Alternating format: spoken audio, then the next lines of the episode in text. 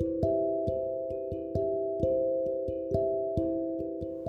இந்த first standard second standard இந்த ஏஜ்லலாம் நம்ம ஸ்கூல் போகிறப்போ எப்படிரா ஸ்கூலுக்கு லீவ் போடலாம்? லீவ் என்ன ரீசன் சொல்லி போடலாம்? உடம்பு சரியில்லை அப்படின்னு சொல்லி போட்டுடலாமா? இல்லை வேறு ஏதாவது ரீசன் சொல்லி லீவ் போட்டுடலாமா அப்படின்னு சொல்லிட்டு லீவ் போடுறதுக்கு நிறைய ரீசன் தேடுவோம். அப்படியே ஸ்கூலுக்கு போயிட்டா கூட ஸ்கூல்லேருந்து பாதி நாளில் எப்படி வெளியே வரலாம் அப்படிங்கிறதுக்காக ஏதாவது ஒரு ரீசன் கண்டுபிடிப்போம்.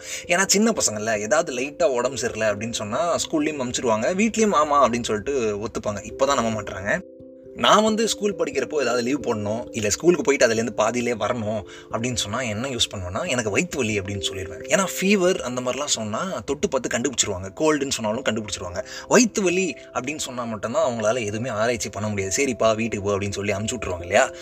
அந்த மாதிரி எல்லாருமே ஏதாவது ஒரு டெக்னிக் ஃபாலோ பண்ணியிருப்போம் லீவ் போடுறதுக்காக. நம்ம கதையில் யுவராஜ் ஃபர்ஸ்ட் ஸ்டாண்டர்ட் படிக்கிறப்போ என்னெல்லாம் வாழ்த்தனம் பண்ண போகிறாரு அப்படிங்கிற பற்றி தான் பேச போகிறோம் welcome to the season ten of the unspoken and Kadavul பிக்சர்ஸ்லேருந்து நான் உங்கள் நண்பனுக்கு நண்பன் பைத்தி. அதாவது ஃபஸ்ட் ஸ்டாண்டர்ட் படிக்கிற பையன் உங்ககிட்ட கதை சொன்னால் அதை நீ எங்ககிட்ட சொல்ல போகிற இதை நாங்கள் நம்பணும் அப்படின்னு கேட்டால் இல்லை யுவராஜ் இப்போ வளர்ந்துட்டாரு. அவர் ஃபஸ்ட் ஸ்டாண்டர்ட் படிக்கிறப்போ என்னெல்லாம் பண்ணார் அப்படிங்கிறத நம்மக்கிட்ட சொல்ல போகிறாரு யுவராஜ் எப்படின்னா துரு துருன்னு இருக்கிற ஒரு பையன். இந்த தெரியாமல் சில பேர் விஷமம் பண்ணுவாங்க. ஆனால் சில பேர் அதை விஷமோ அப்படின்னு தெரிஞ்சே பண்ணுவாங்க. அந்த மாதிரி பண்ணக்கூடிய ஆள் தான் யுவராஜ். இந்த பிஞ்சிலேயே பழுத்ததுன்னு சொல்லுவாங்கல்ல. ஓ அது இங்கே சொல்ல முடியாதோ? அப்போ இந்த பிஞ்சிலேயே சரி ஏதோ ஒன்று பிஞ்சிலே ஏதோ ஆனது. அந்த மாதிரி ஒரு கேரக்டர் தான் யுவராஜ். என்ன பண்ணுவான்னா ஸ்கூலுக்கு ரெகுலராக வேனில் தான் போவான் அந்த பையன். வேன் ஒரு eight twenty eight twenty five அந்த டைமுக்குள்ளே வரும். அது எப்படின்னு தெரில என்னமோ தெரில என்ன மாயமோ புரியல. வேன் வர டைம் இவனுக்கு கரெக்டாக பாத்ரூம் வரும். வீட்லேயும் வந்து யோசிக்க ஆரம்பிச்சிட்டாங்க. என்னடா நம்ம பையனுக்கு ஏதோ பிரச்சனை போல இருக்கு. அடிக்கடி பாத்ரூம் வருது. அதுவும் கரெக்டாக வேன் வரதுக்கு முன்னாடி வருது. அப்படின்னு சொல்லிட்டு யோசிக்க ஆரம்பிச்சாங்க. அதுக்கப்புறமா தான் தெரிஞ்சது நம்ம பயபுள்ள ஸ்கூலுக்கு போகக்கூடாது. அப்படின்னு அவாய்ட் பண்ணுறதுக்காக பாத்ரூமில் போய் ஒளிஞ்சிக்கிட்டு இருந்திருக்கான் அப்படின்னு சொல்லிட்டு இதை பல நாள் பண்ணிகிட்டே இருந்திருக்கான். வீட்டில் கண்டுபிடிச்சிட்டாங்க. கண்டுபிடிச்சதுலேருந்து என்ன பண்ண ஆரம்பிச்சாங்க அப்படின்னு சொன்னால் ஒரு பத்து நிமிஷம் முன்னாடியே ரெடி பண்ணிட்டு ட்ரெஸ்ஸு ட்ராயர் செட்டெல்லாம் போட்டு விட்டு லஞ்ச் பேக்லாம் கட்டி இவனை வெளியே கொண்டு போயிட்டு வீட்டு கதவெல்லாம் பூட்டி விட்ருவாங்க அதுக்கப்புறம் அவன் கரெக்டாக சொல்லுவான்.